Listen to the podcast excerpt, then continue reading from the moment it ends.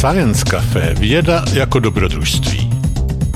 Science Café jsou setkání vědců a veřejnosti v neformálním prostředí kaváren. Nejbližší program a podrobnosti najdete na w w w tečka science cafe tečka c z. Zaujalo vás Science Café? Sledujte nás na Facebooku, Twitteru a Instagramu. Videozáznamy některých diskuzních večerů s vědci jsou k vidění na portálu slides live tečka com. Budeme rádi, pokud se někdy na Science Café přijdete podívat naživo. Generálním partnerem Science Café je nadační fond na podporu vědy Neuron. Hlavním partnerem je společnost L M C. Dalšími partnery jsou Lucky Lab, nakladatelství Akademia, časopis Vesmír a portál Slides Live.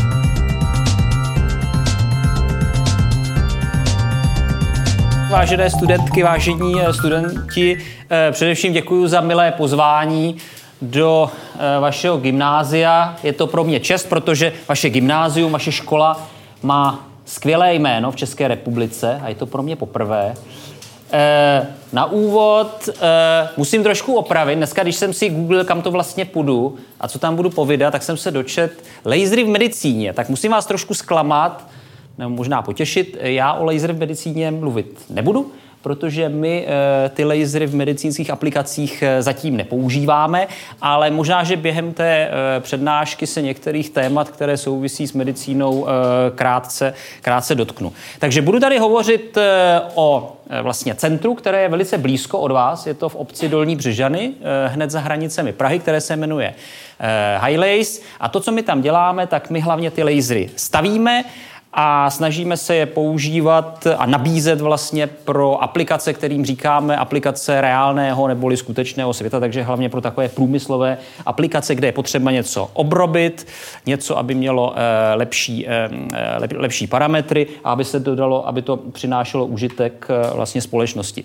Asi jste slyšeli o našich kolezích, kteří jsou z infrastruktury laserové, která se jmenuje Extreme Light Infrastructure, je to E L I, to je vlastně sesterské laserové centrum, které je také v Dolních Břežanech, jejich barva je oranžová a oni se věnují hlavně výstavbě vlastně laserů s takzvaným vysokým špičkovým výkonem pro základní výzkum. Takže tam jednoho dne, až to budou mít všechno hotové, tak tam možná nějaké ty medicínské aplikace nebo medicínský výzkum by mohli e, dělat. My jsme zhruba sto metrů od nich a my jsme tedy HiLASE, my se věnujeme, e, my vyvíjíme vlastně lasery, kterým se říká takzvané lasery s vysokou opakovací frekvencí a zároveň energií.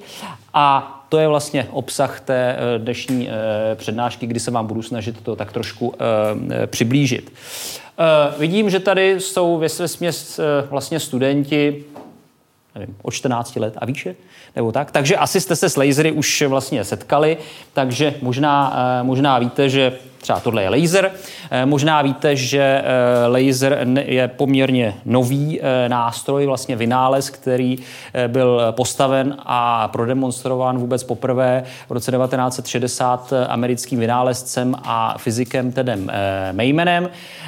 To je ten pán tady na té fotce, když byl vlastně mladší. Jemu se podařilo na základě takových teoretických úvah, které před ním udělali již jiní, tak jemu se podařilo skutečně ten první laser postavit. To, co tady vidíte, tak to je skutečně fotka detailu toho vůbec prvního laseru, kde já o tom budu hovořit později, tak to hlavní, co v tom bylo, taková ta tyčinka, která je uprostřed, tak to je vlastně krystal rubínu a to okolo, to, takové to sklíčko, tak to je, to je vlastně výbojka, která dodává optickou energii a způsobuje to, že se vlastně ten laser takzvaně načerpá, že se mu dodá energie a to laserové záření potom vychází po ose, které je znázorněno tady tudy. To laser, to možná znáte vlastně z nějakých přednášek vašich učitelů, tak to je z angličtiny, je to akronym, je to vlastně z anglického Laser Amplification of Stimulated Emission of Radiation a česky to je vlastně optický zdroj koherentního laserového záření, vlastně optický zesilovač. O tom, že lasery vlastně existují, že, že, je, že je používáme téměř v každodenním životě, to asi vlastně víte. Co byste si tipli, jaká je taková největší aplikace, nejmasovější laserů na světě? Co byste řekli? Prosím? No, tak vidím, že tady se někdo připravoval. E, ano, správně, tak budeme si pamatovat. Skutečně e, jako tam nejma, největší masovka je čtečka čárových kódů a vlastně každý, svět, každý den na světě proběhne několik miliard těchto operací, kde se používají právě e, vlastně kontinuální vesměs, tedy červené lasery právě pro načtení těch, tě, těch, těch informací. E, v té době Tě, kolem toho roku devatenáct set šedesát, když vlastně ten laser byl nejprve post, postaven, tak um, to byla vlastně to byl, to byla velká věc, protože Ted Maiman byl první, nicméně v horizontu několika měsíců hned po něm ty ostatní skupiny v Americe, zejména v Americe, které se o to pokoušely, tak vlastně se jim podařilo rozlaserovat i další materiály a další, další typy laserů. A ruku v ruce s tím potom šly první aplikace, takže jako jedna z takových zajímavých legračních aplikací tady vidíte jednoho známého amerického fyzika, který se tady laserem krátce po jeho vlastně postavení snaží se s ním prostřelit vlastně balónek Mickey Mouse. To je vlastně první takový legrační experiment na téma laserové interakce s hmotou. A od té doby, od toho roku devatenáct set šedesát, bylo uděleno mnoho Nobelových cen. Ta vlastně první, nebo ta první byla udělena v roce devatenáct set šedesát čtyři tady tomu triu, vlastně dvou, teda jednoho jenom americkému, Charlie Townesovi, a potom dvěma sovětským fyzikům, kteří, kteří kteří, nikoliv teda Maimanovi, který to postavil, nicméně tito fyzici vlastně přišli s těmi, s těmi teoretickými úvahami a s tím principem a dostali za to Nobelovu cenu. A od té doby možná zhruba ke dvaceti Nobelovým cenám ve fyzice bylo uděleno něčemu, co souvisí e, s lasery. E, co to je laser? Tak možná, že z vašich vlastně přednášek ve fyzice už něco víte. Já bych k tomu jenom měl říct, že laser je velice speciální zdroj záření, vlastně elektromagnetického záření. Laser, to první písmenko je od light, tak to už jak si samo napovídá, že se jedná o vlastně zesílení ve té světelné oblasti, neboli takzvaně viditelné, která v té oblasti elektromagnetického spektra je strašně široká, tak ta je někde, ta je někde tady.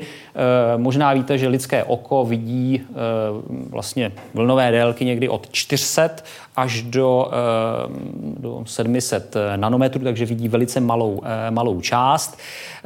E, nutno podotknout, že lasery v dnešní době e, mohou mít vlnové délky i mimo tady tu viditelnou oblast, takže existují vlastně lasery, které jsou takzvaně neviditelné, ale neviditelné jsou pouze lidskému oku. To jsou třeba některé z těch laserů, které my stavíme e, na HiLASE.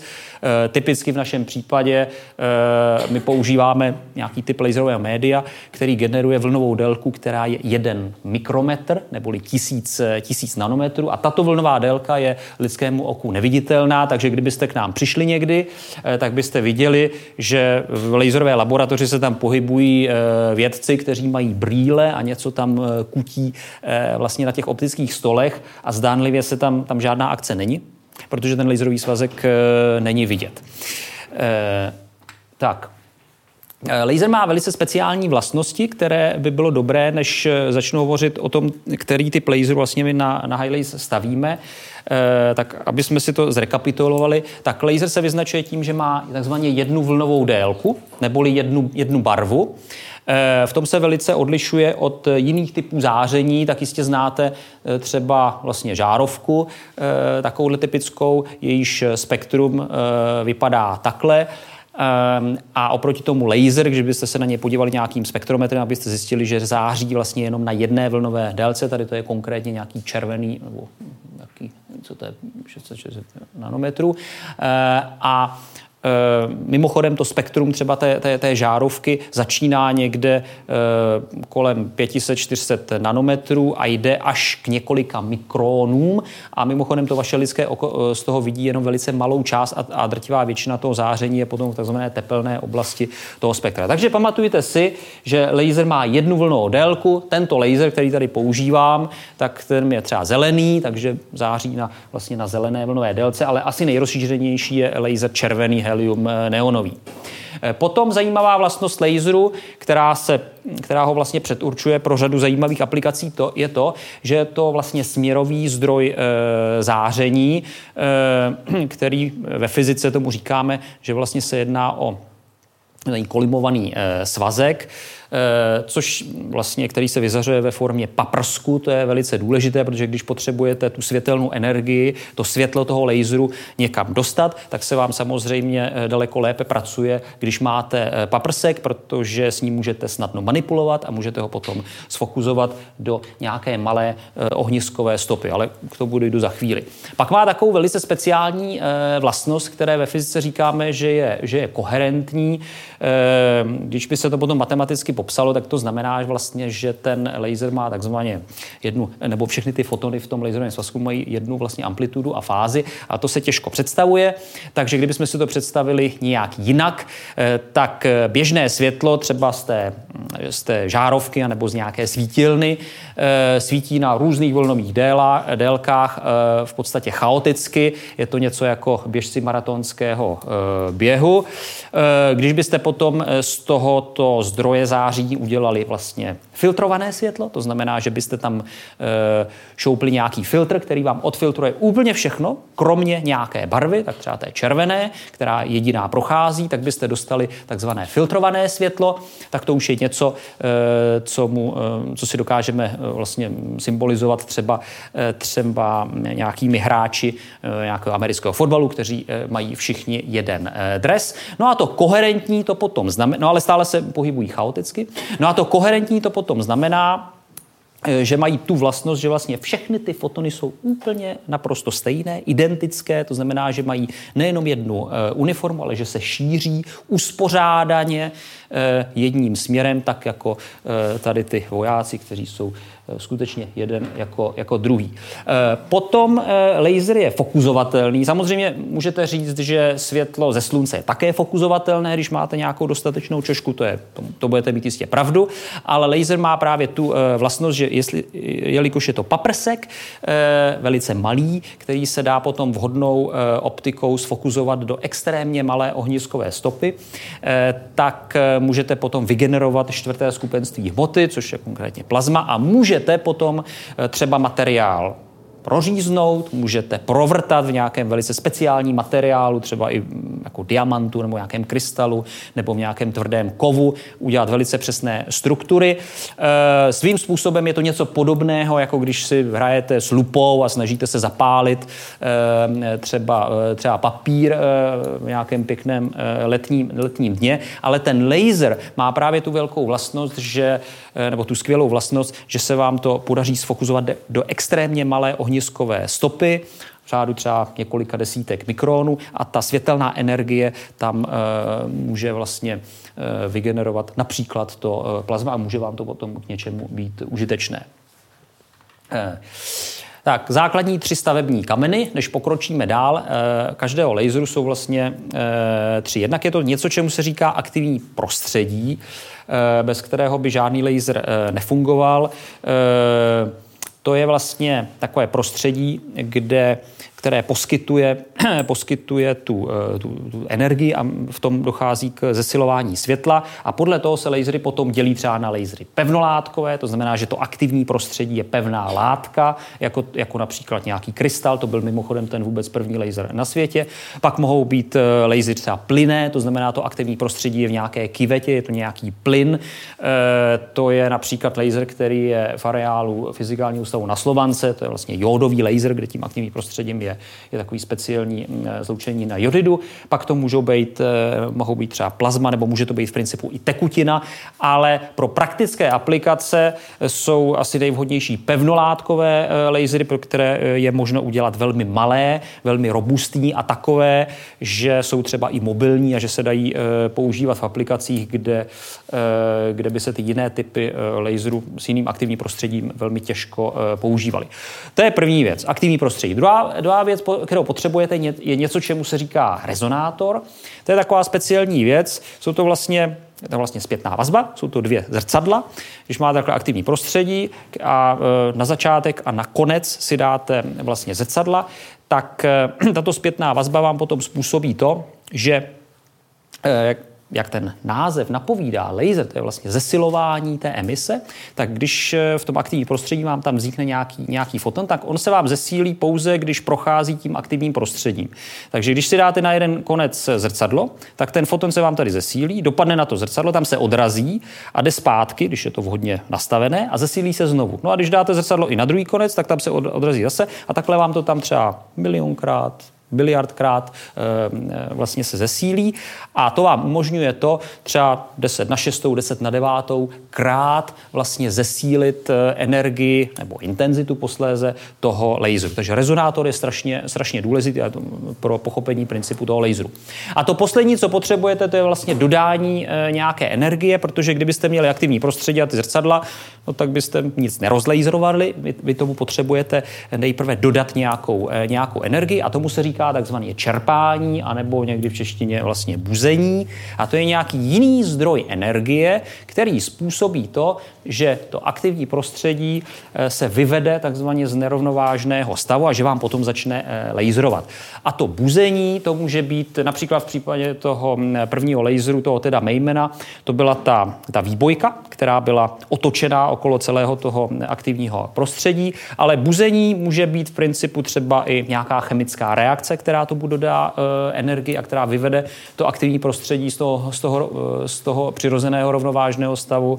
E, může to být... E, Byly třeba lasery v období vlastně hvězdných válek, byly lasery, které, se, které vlastně byly zkoumány, které byly čerpány vlastně atomovou náloží, e, tak vlastně tam atomová bomba de facto dodala energii pro to aktivní prostředí a tehdy vlastně cílem bylo generovat vlnové délky v oblasti rentgenového záření. Takže čerpání opět je to třetí velice důležitá součást laseru.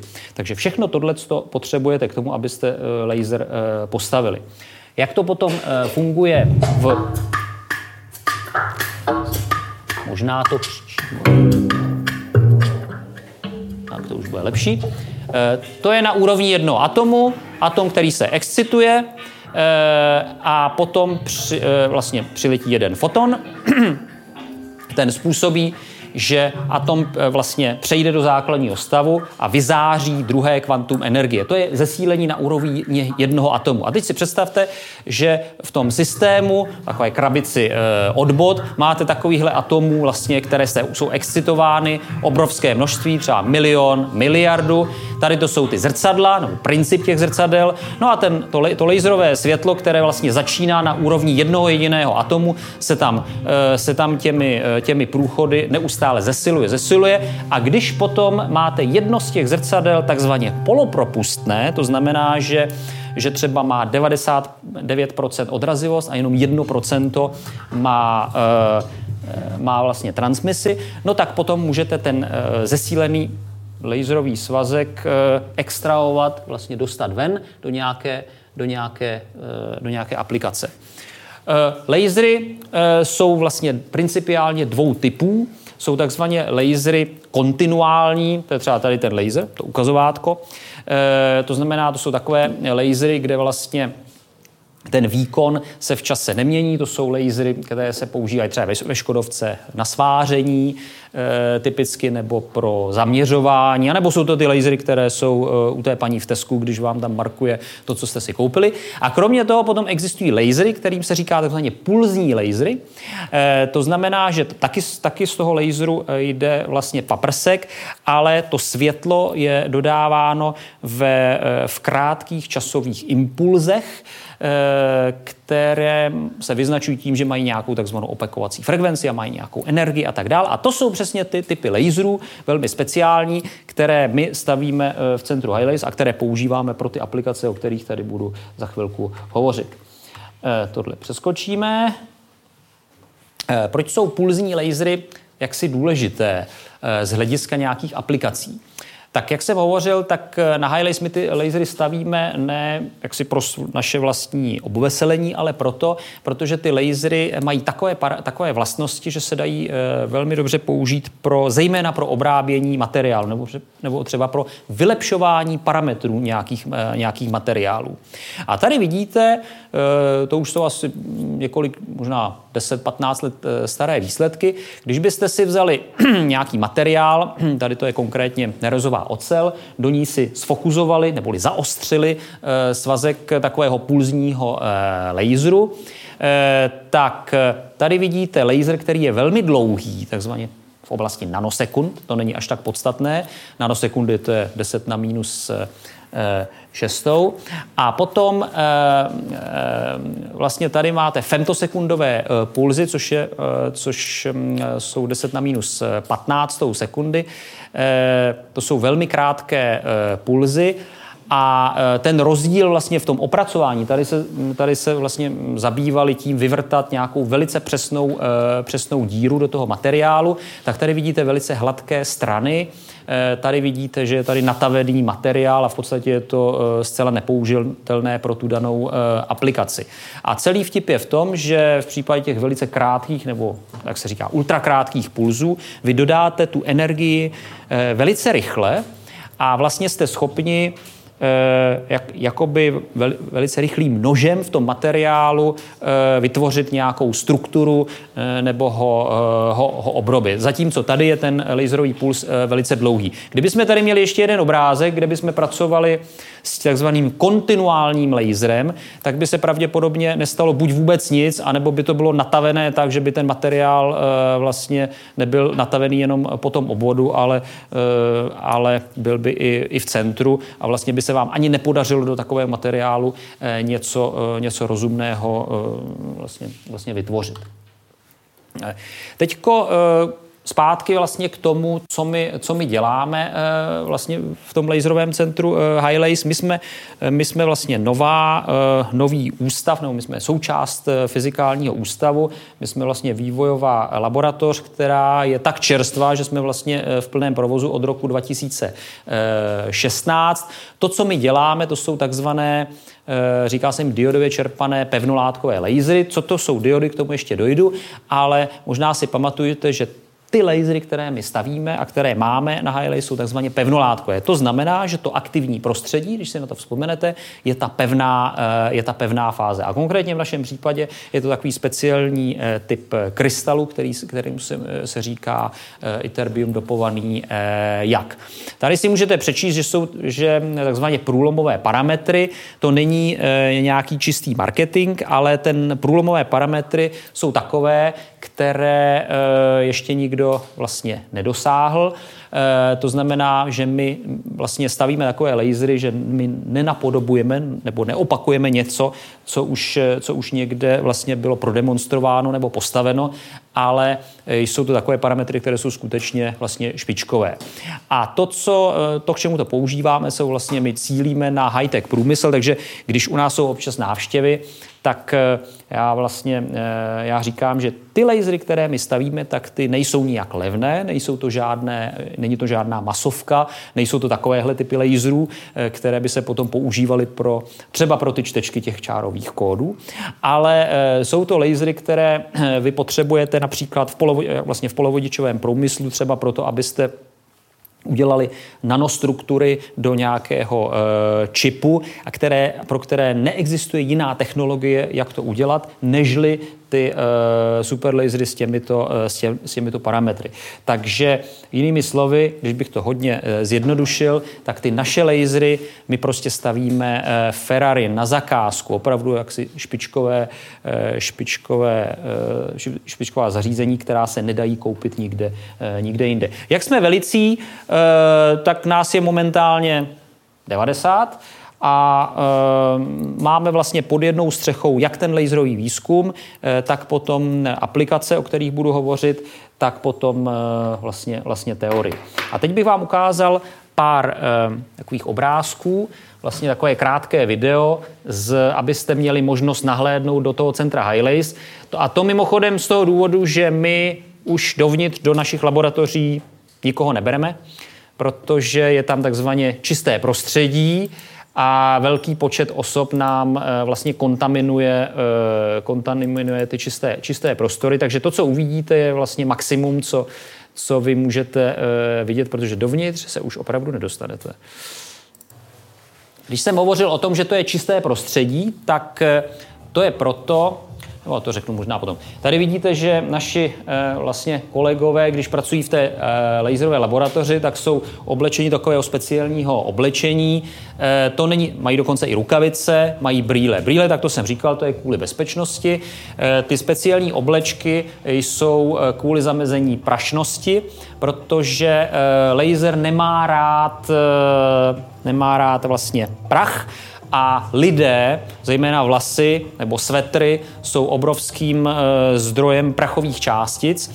A ty prachové částice, když jsou v laboratoři, tak e, by mohly způsobit to, že by mohlo dojít k poškození vel, velice drahých optických elementů. E, například e, tím, že ten laserový svazek by se mohl na těch prachových částicích e, vlastně takzvaně ohnout, anebo mohl by se rozptýlit a to by mohlo mít vlastně nedozírné, nedozírné následky.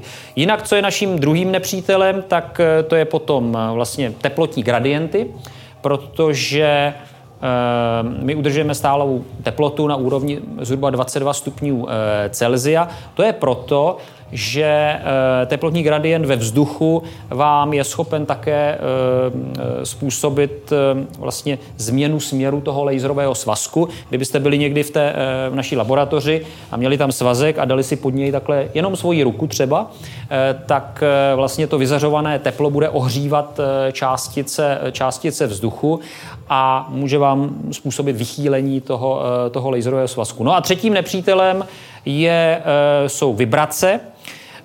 Takže za tím účelem vlastně celé to centrum HiLASE bylo postaveno, no vlastně ta, ty laboratorní prostory byly postaveny, byly postaveny ve speciálním prostoru, budově, která je takzvaně, která je na jedné základové desce.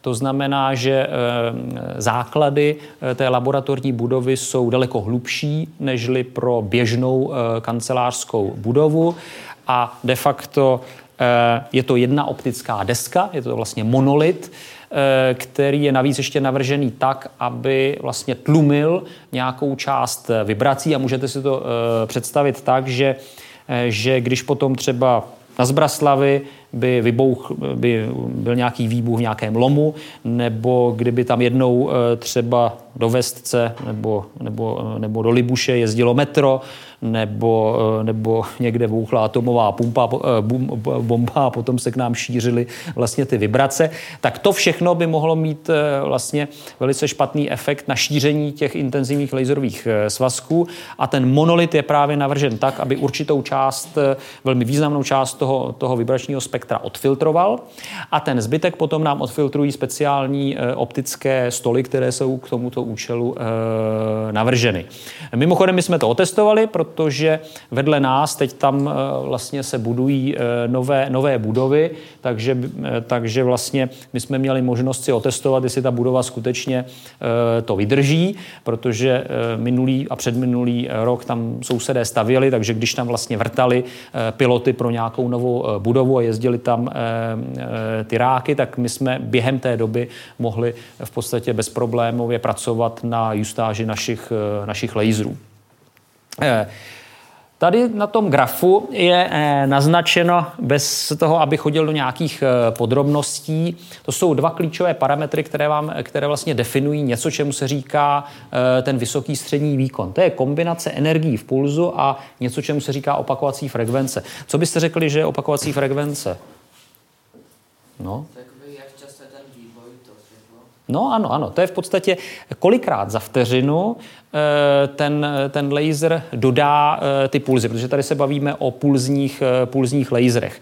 A energie, to je vlastně energie v tom, v tom pulzu. A kombinace těchto dvou parametrů vám dá něco, čemu se říká střední výkon. Tady ta čerchovaná čára vám naznačuje takzvaný jeden kilowatt. jeden kilowatt to je vlastně jeden joule energie v pulzu s opakovací frekvencí jeden kilohertz. jeden kilohertz znamená tisíc, tisíc pulzů za, za vteřinu, ale samozřejmě té kombinace toho jednoho kilowattu vy můžete do, vlastně vy, vy můžete získat i jiným způsobem.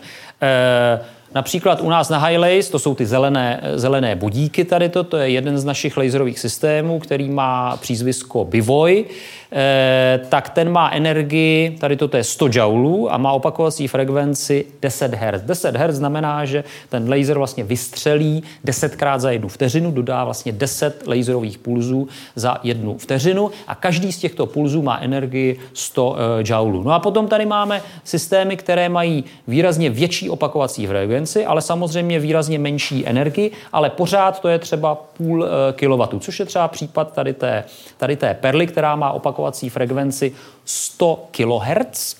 Kilo znamená tisíc, ano, takže sto kilohertzů, to je vlastně sto tisíc výstřelů za jednu vteřinu a ta Perla nám dodává nějakých pět milijoulů, takže když byste si e, vlastně dali dohromady pět milijoulů a e, sto kilohertzů, tak vám to dá pět set wattů neboli půl, e, půl kilowattu.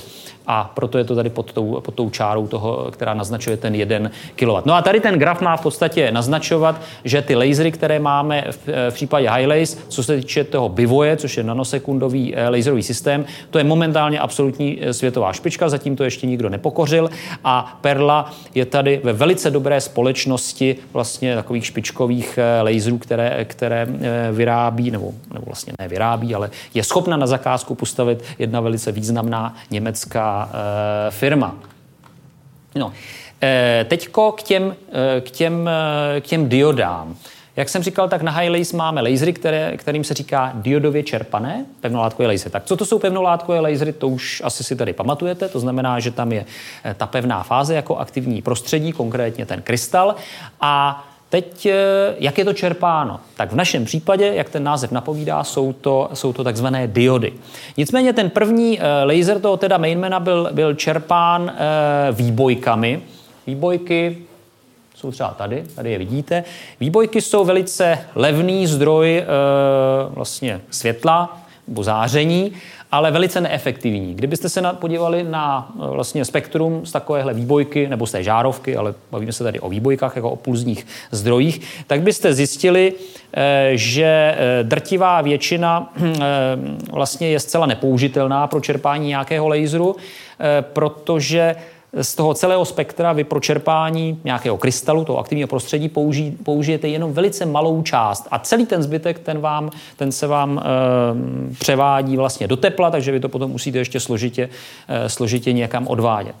No a teď si vezměte, že existují vlastně jiné zdroje e, světla, kterým se říká ledky, Light Emitting Diode, což jsou vlastně takové speciální polovodičové heterostruktory, které se vyznačují tím, že když byste se na ně podívali, tak jejich emisní spektrum to je nějaký vlastně pík. A to už je obrovský rozdíl, protože když se vám podaří vlastně nalézt vhodnou diodu, která má jejíž vlastně emisní charakteristiky, se vám překrývají s absorpčními charakteristiky nějakého materiálu aktivního, no tak máte v podstatě vyhráno, protože potom, e, potom vlastně to vypadá nějak takhle. To znamená, že e, vlastně drtivá většina toho záření z těch, z těch diod je využita pro čerpání toho aktivního prostředí a tím pádem celý ten systém může mít velkou, e, velkou účinnost, nebo extrémně velkou účinnost v porovnání e, s diodami. Tím pádem vy z toho můžete dostat daleko, daleko větší průměrný nebo střední výkon a to je taky ten hlavní důvod, proč vlastně ty, ty naše lasery mají ty superparametry, které není z principu možné získat pomocí těch, těch výbojek. Prostě to nejde. Prostě to nejde. A tady vidíte jeden z, tak, vlastně z příkladů. Tohle je, jak jsem říkal, to je ten náš typické to prostředí, které se říká ytterbion dopovaný jak na pokojové teplotě. No a tady vidíte, že má nějaké vlastně, že ten má nějaké spektrum a tady to, to je třeba to vyzařovací spektrum e, té, té diody a není to sice perfektní, ale ono je to zvětšené, protože to je od devět set do devět set šedesát nanometrů a e, ten náš systém je, má velice vysokou vlastně, vlastně účinnost. Tohle přeskočím a řeknu vám něco o, o tom Bivojovi. To je systém, to není, to není kompaktní laserový systém, vlastně systém, je to skutečně vlastně ty rozměry toho laserového systému Bivoj jsou zhruba dvacet metrů na délku a tři metry na šířku. Ten laserový systém, vlastně když jsme ho ve spolupráci s našimi britskými kolegy vlastně navrhovali, tak ten vypadal nějak takhle v takových těch kadovských simulacích, takže tady vidí, tohle má těch dvacet metrů, tohle má zhruba tři metry na šířku. To, co vidíte, tady ty bedničky okolo, tak to jsou vlastně řídící systémy, protože se jedná skutečně o e, super technologii, která potřebuje velice e, rychlou elektroniku pro ovládání a pro řízení. Ten vlastní laser, ta optická část je samozřejmě na těch optických systémech, vlastně na těch optických stolech, které tady vidíte. A ta konstrukce tady, to je něco, čemu se říká vlastně systém pro vedení toho laserového svazku do té konkrétní aplikace.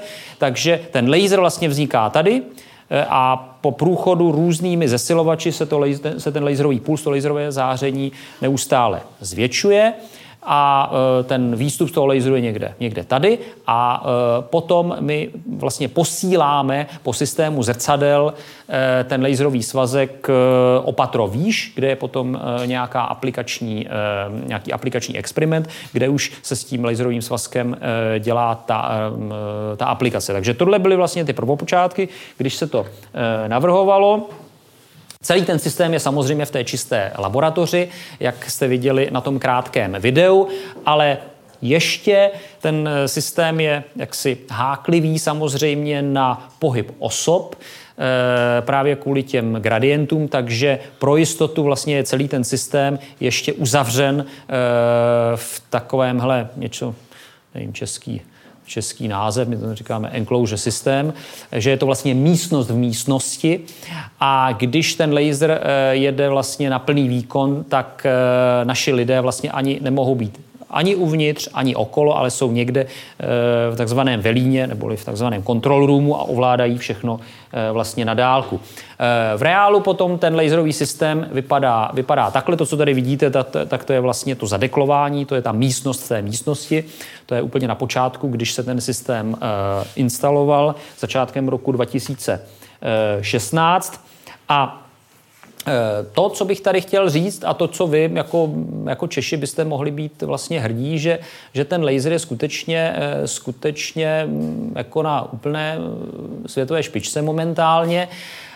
Byť to nebylo jednoduché, protože o podobnou věc se, se vlastně snažili i ostatní renomované skupiny po celém světě, takže například ve Spojených státech byl vlastně projekt, který se jmenoval Mercury, nicméně nedosáhli. Ve Francii byl projekt, který se jmenoval Lucia, to už taky neexistuje, ty zůstaly někde na nějakých deseti joulech, tuším.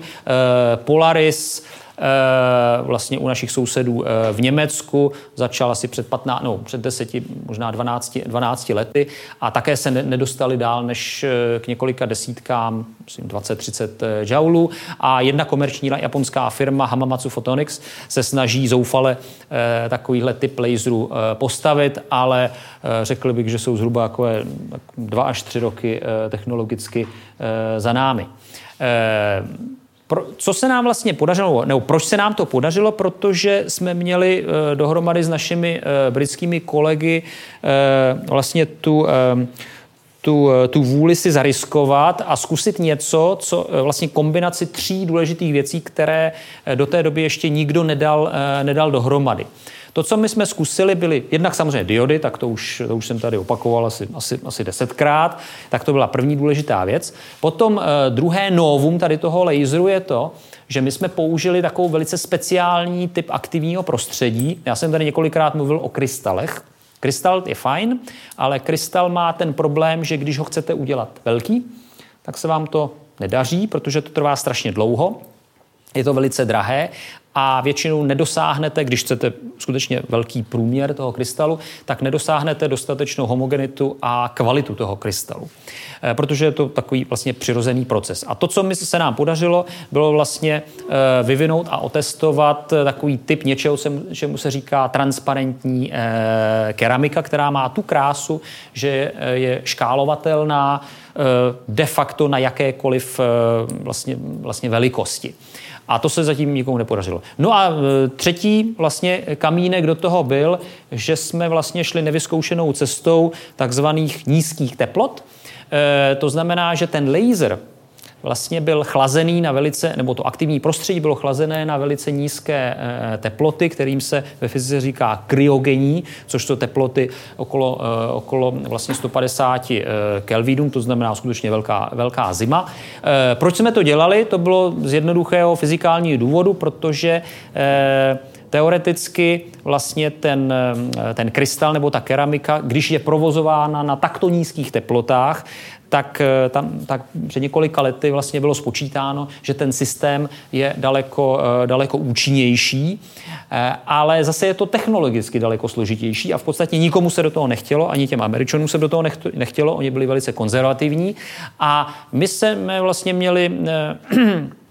My jsme zkombinovali tady ty tři e, kamínky, nebo tady ty tři vlastně ideje dohromady a měli jsme to štěstí, že všechno zafungovalo e, dohromady a výsledkem je tedy laserový systém, se kterým se nám podařilo udělat vlastně světový rekord. Tady vidíte ještě pár obrázků, když ten laserový systém, který byl mimochodem e, e, postaven e, vlastně na území Spojeného království ve Velké Británii, potom byl vlastně rozebrán, respektive nějaké parametry byly, byly, byly vlastně dosaženy, ale byly to parametry poměrně nízké. Potom byl vlastně rozebrán, poslán do, k nám do České republiky. My jsme ho začali dávat zase, zase zpátky dohromady.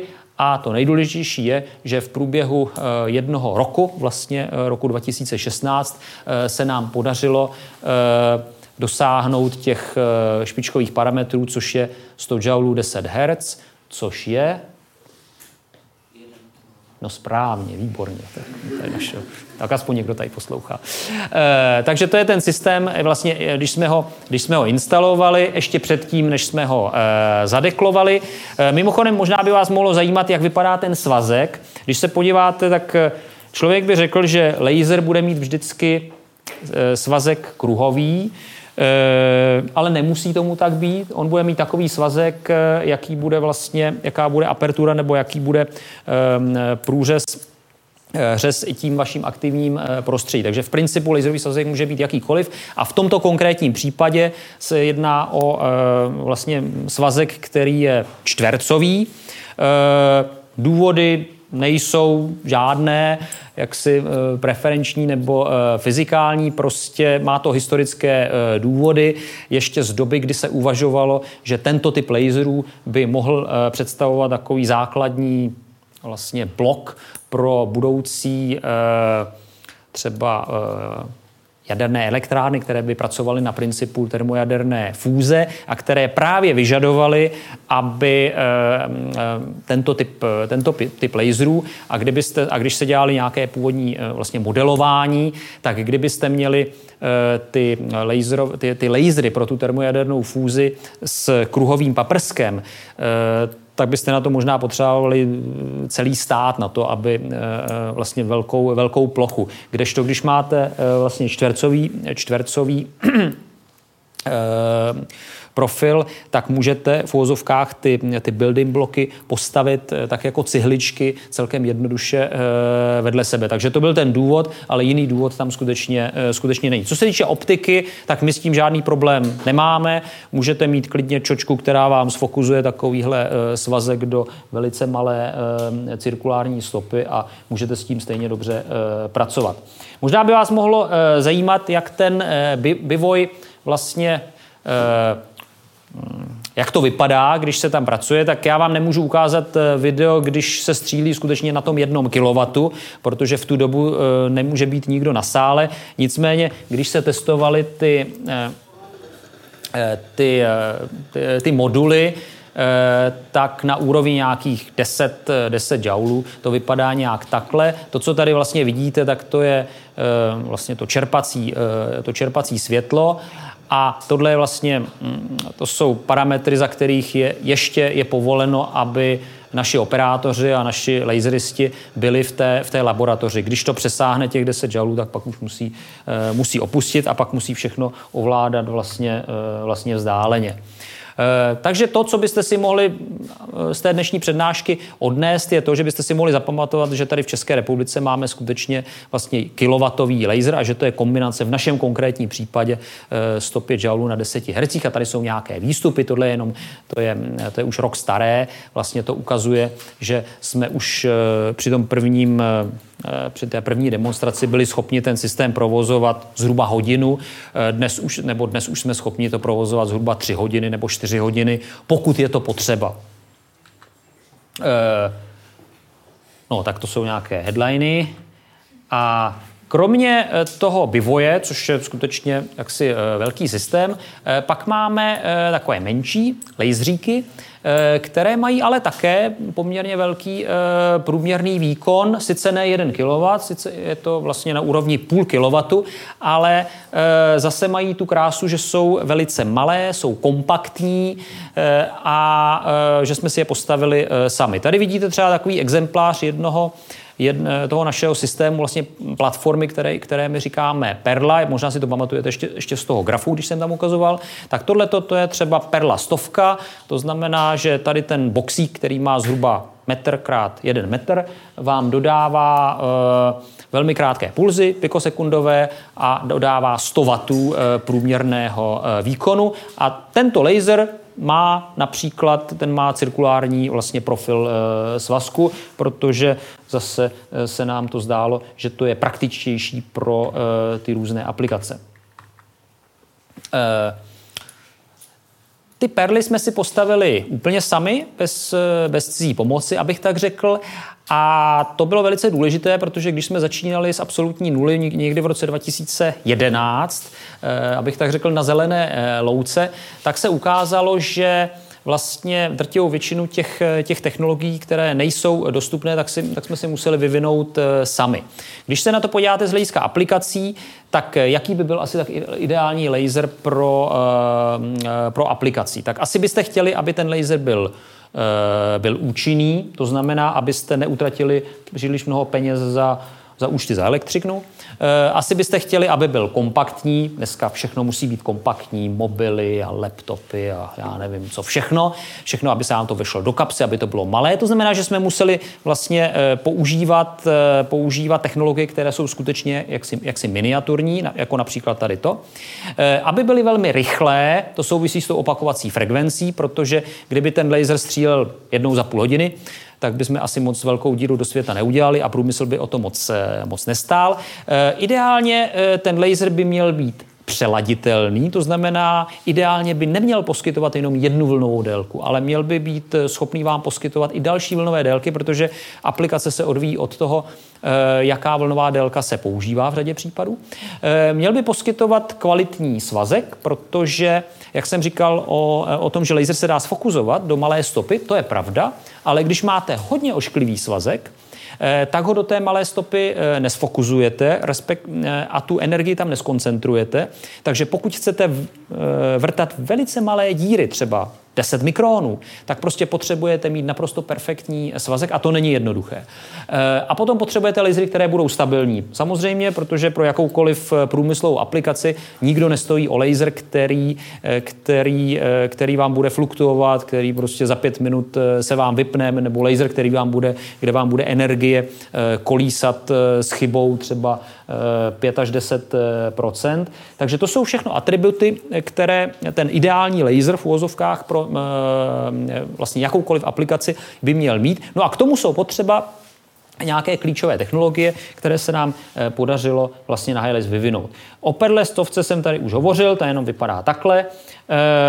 Měl bych jenom doplnit, možná si ještě budete pamatovat, že naší hlavní vlnovou délkou je ten jeden mikron. To znamená lidskému oku neviditelné, ale měl by to, bych to doplnit tím, že my vlastně už dnes jsme schopni to záření z toho jednoho mikronu takovou speciální technikou, která se říká vlastně harmonická konverze, konvertovat i do jiných vlnových délek, konkrétně do zelené, to je vlastně pět set patnáct nanometrů, to je tisíc třicet děleno dvěma, potom do, vlastně, do tři sta čtyřicet tři, to vlastně barvu nějakou nemá, a potom do, do, do U V. Takže vlastně my jsme schopni v dnešní době nabídnout pro aplikace nejenom ten jeden mikron, ale potom vlastně i čtyři další vlnové délky až do U V oblasti, a to je, to je vlastně, to jsou velice zajímavé aplikace právě pro obrábění speciálních materiálů. Takže kde jsme teďko momentálně, tak my máme něco, čemu říkáme vlastně velmi pokročilé superlasery, a to, o co se teď momentálně snažíme, je vlastně přenést ty, z těchto laserů, z těchto vlastně laboratorních prototypů udělat skutečně produkty, které by mohly být namontovány například v litografických strojích, nebo které by se mohly používat v provozech pro ty funkční materiály, a posléze byste je mohli najít třeba v, v komponentech některých dopravních prostředků. Jaké aplikace to tedy jsou?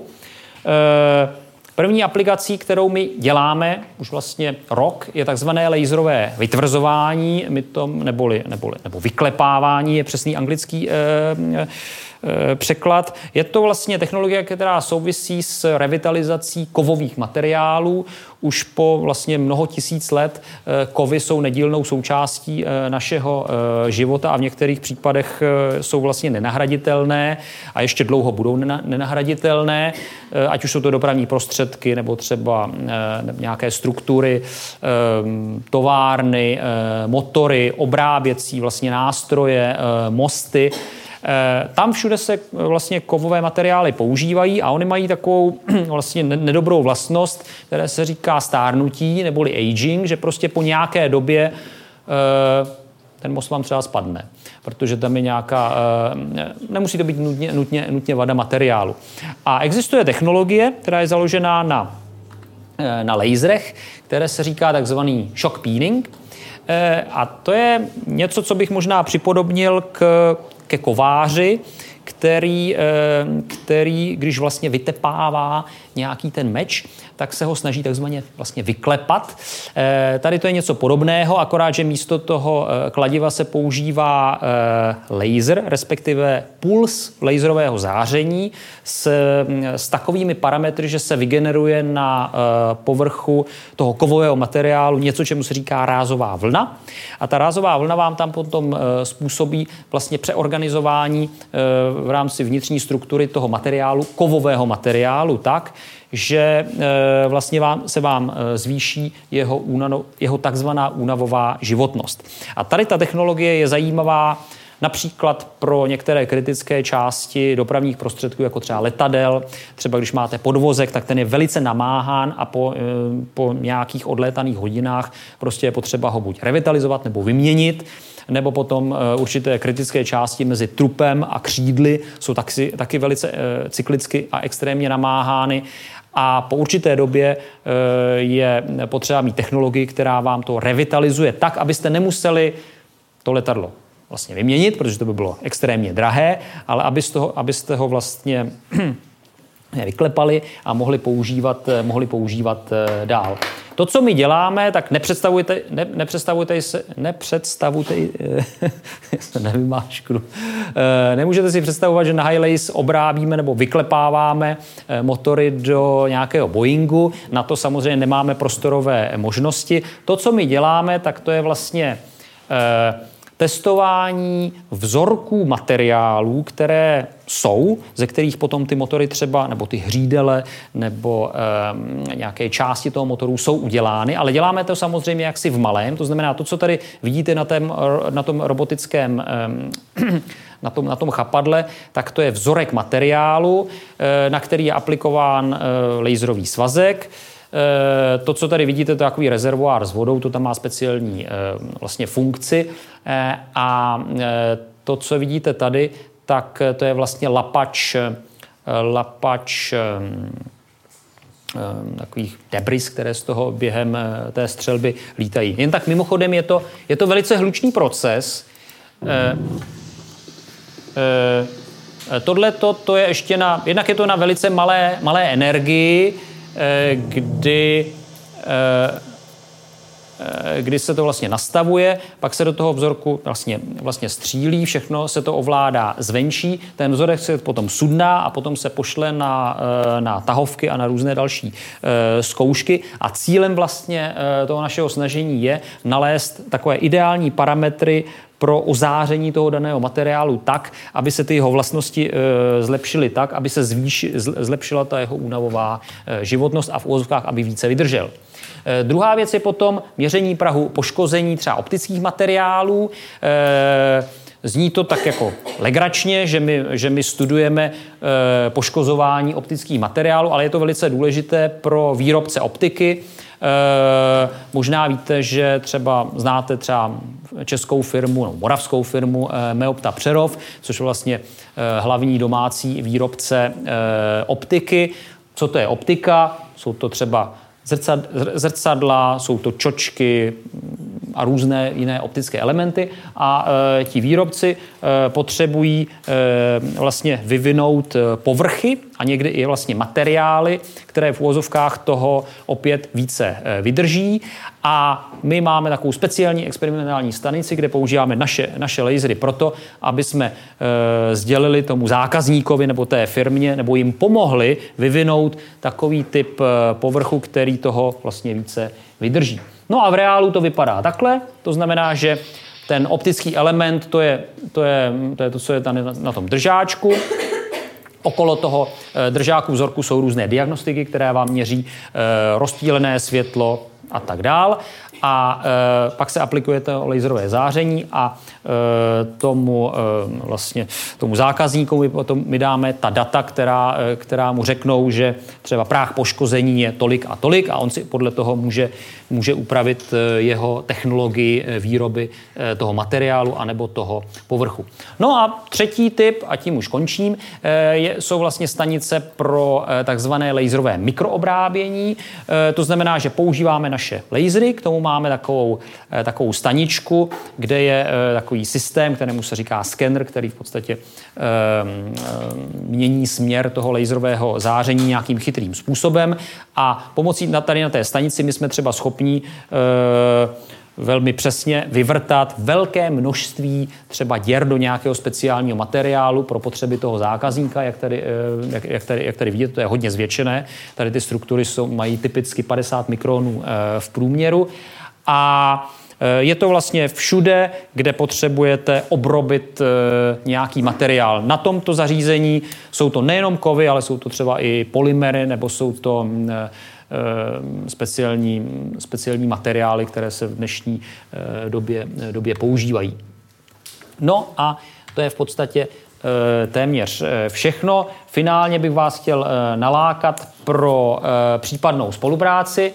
Možná jste zaregistrovali, že minulý rok na začátku září proběhlo něco, čemu se říká Talentová akademie na HiLASE ve spolupráci s E L I, což byla taková vlastně soutěž, kdy my jsme kde bylo možno, bylo to pro středoškoláky a budeme to opakovat, bylo možno se tam přihlásit a potom ti, kteří správně zodpověděli otázky a napsali nějakou esejčku, tak potom těch výherců nebo vlastně těch finalistů, tuším, že jich bylo patnáct asi, tak jsme je potom pozvali zhruba na pět dnů na naše náklady do těch obou center a měli jsme pro ně, pro ně připravený zase další takové mini projektíky. A je, je to vlastně takový, takový, taková možnost, jak nejenom podnítit zájem o, o přírodní vědy, konkrétně v tomto případě lasery a vlastně fyzikální vědy, ale zároveň se pokusit nalézt nějaké talenty. Vy to nemáte daleko, Dolní Břežany jsou velice blízko, takže tímto bych vás rád apeloval, abyste se občas mrkli třeba na náš Facebook anebo na naše webové stránky, protože určitě o některé vlastně studenty vašeho porgu bychom u nás měli zájem. Takže tímto vám děkuji za pozornost. Trošku jsem to přetáhl, doufám, že vám to moc nevadí a jsem připraven na případné otázky. Takže děkuji za pozornost.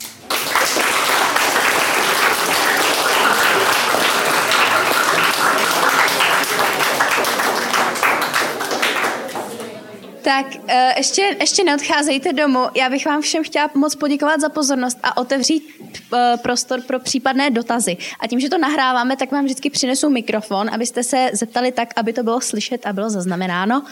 A uh, pan Mocek se vám teda pokusí odpovědět. Máte nějaké otázky?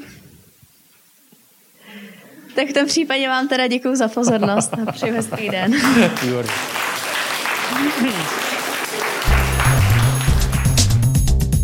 Science Café. Věda jako dobrodružství. Zaujalo vás Science Café? Sledujte nás na Facebooku a Twitteru. Videozáznamy některých diskusních večerů s vědci jsou k vidění i na portálu slides live tečka com. Budeme rádi, pokud se někdy na Science Café přijdete podívat naživo.